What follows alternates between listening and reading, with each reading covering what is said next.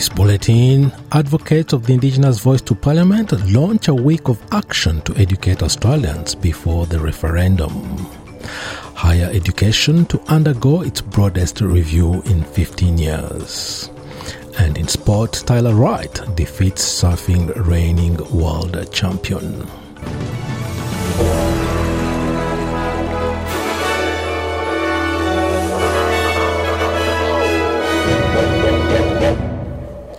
Advocates of the Indigenous Voice to Parliament have launched a week of action to help Australians understand the proposal and clarify its purpose. It comes as part of an effort to encourage community voices to be heard in discussions and shift the focus of community conversations away from politicians and media commentators. Director of From the Heart, Dean Parkin, claims he wants Australians from all communities to be included in the reconciliation process of constitutional recognition. Mr. Parkin was heavily involved in the process that led to the Uluru Statement from the Heart. Treasurer Jim Chalmers has criticised the former coalition government's superannuation policy during a speech in Sydney. Mr. Chalmers has described the previous government's approach as ideologically motivated and says it contributed to the loss of $36 billion in retirement savings. The Treasurer says the Albanese government will put forward a new model that aims to preserve savings and deliver income for a dignified retirement. We'll try and end the super wars once and for all and make sure that the future changes to the system are compatible with the main objective of super. And doing that requires us to embed superannuation's purpose into law. Australia's highest emitting resources industries could transition to net zero if action is taken now, a new report has found. Climate Change Minister Chris Bowen will launch the final report in a series on industrial decarbonisation pathways on Tuesday. The report found most crucial to reaching net zero would be strong, effective and coordinated action from government, industry and finance. The research was collated over 3 years in collaboration with companies that represent around 25% of Australia's industrial emissions. Part of the plan to transition to net zero emissions is accelerating the development of and investment in renewable energy technologies. The report also outlines how the transition could also create more than 1.3 million jobs between 2025 and 2050. New South Wales Labor plans to transition to renewable energy will look to encourage the use of solar panels in the state. Labour leader Chris Minns said a community battery plan would be dispatched by the Energy Security Corporation, which his party wants to establish for investment in renewable energy. Mr. Minns said investment in community batteries would allow more homes with solar panels on their roofs to access battery technology. We have to think of new ways of encouraging people to get solar panels on their roof. Right. At the moment, that's about 26% of households, but this is a good way of getting that number up. It also makes a lot more sense. I think a lot of households would rather use energy that they're producing on their top of their house at night when obviously the sun isn't shining and they need access to energy. Higher education will this week commence its broadest review in 15 years. This forms part of the Albanese government's broader commitment to reforming early education, schooling and higher education. Education Minister Jason Clare will meet with the Ministerial Reference Group for the first time on Wednesday.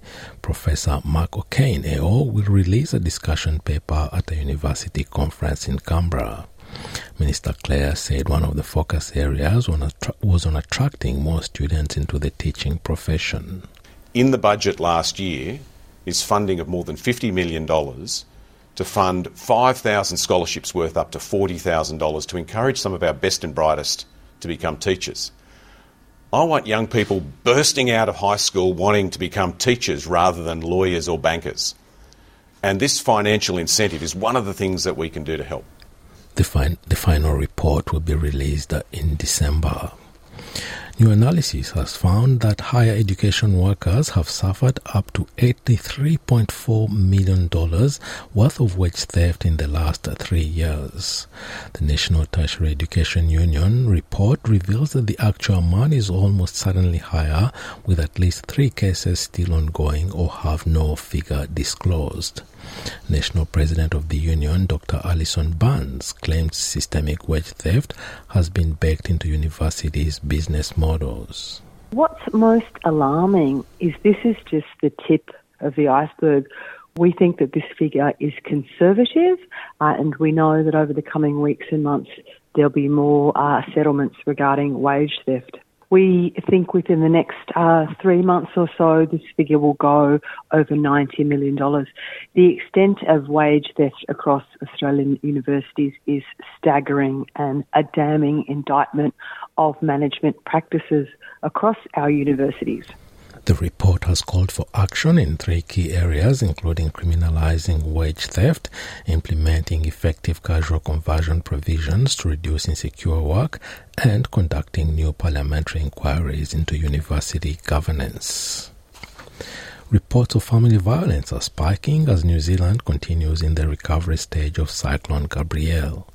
At least 11 people have died as a result of New Zealand's biggest storm in decades, with widespread damage to infrastructure, property and business. Police Commissioner Andy Costa said while reports of dishonesty offences had decreased, there has been an increase in family harm reporting. Mr. Costa said the rise in family violence was not surprising given the challenges facing families in the region. As of Monday morning, police had received roughly 6,500 reports of missing New Zealanders, with 4,000 confirmed as safe. There are growing calls to ban engineered stone following links to an incurable lung disease likened to asbestosis. Silicosis is a lung disease mainly caused by inhaling silica, a mineral commonly found in certain types of rock or soil. Assistant Secretary of the Australian Council of Trade Unions, Liam O'Brien, says if governments don't act now, there will be 100,000 cases of silicosis and more than 11,000 cancers in the country.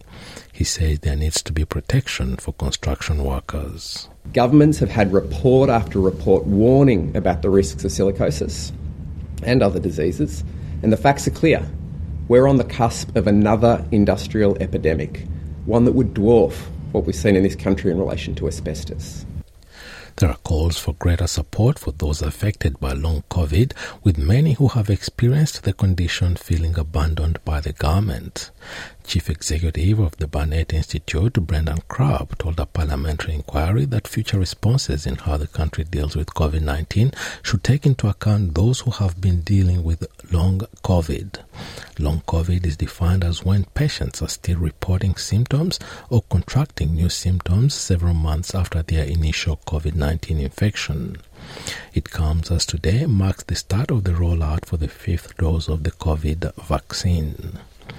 And to sport, Tyler Wright has beaten reigning world champion Stephanie Gilmore in the World Surf League All-Star quarterfinal. Wright now faces another Australian in the Final Four, with Molly Picklum also advancing in the Sunday afternoon action. Two-time world champion Wright found the winning wave late in the heat, scoring a combined 2-wave total of 12.17 at Hawaii's Sunset Beach. Wright now has her eyes set on a victory after a runner-up performance at last week's Billabong Pro at nearby Pipeline. And now having a look at the weather around the country this Monday afternoon. Broome mostly cloudy, 30. Perth sunny, 34. Adelaide much the same, 35. Melbourne partly cloudy, 24. Hobart showers, 19. Albury Wodonga sunny, 34. Canberra mostly sunny, 34. Wollongong cloud clearing, 28. Sydney mostly sunny, 30 degrees. Newcastle sunny as well, 32. Brisbane a shower or 2, 29. Townsville a shower or 2 as well at the top of 28. Cairns, similar conditions, 31. Alice Springs, a sunny day, 36. Darwin, mostly cloudy, 32. And the Torres Strait Islands, showers and a top of 29 degrees. And that is NITV Radio News.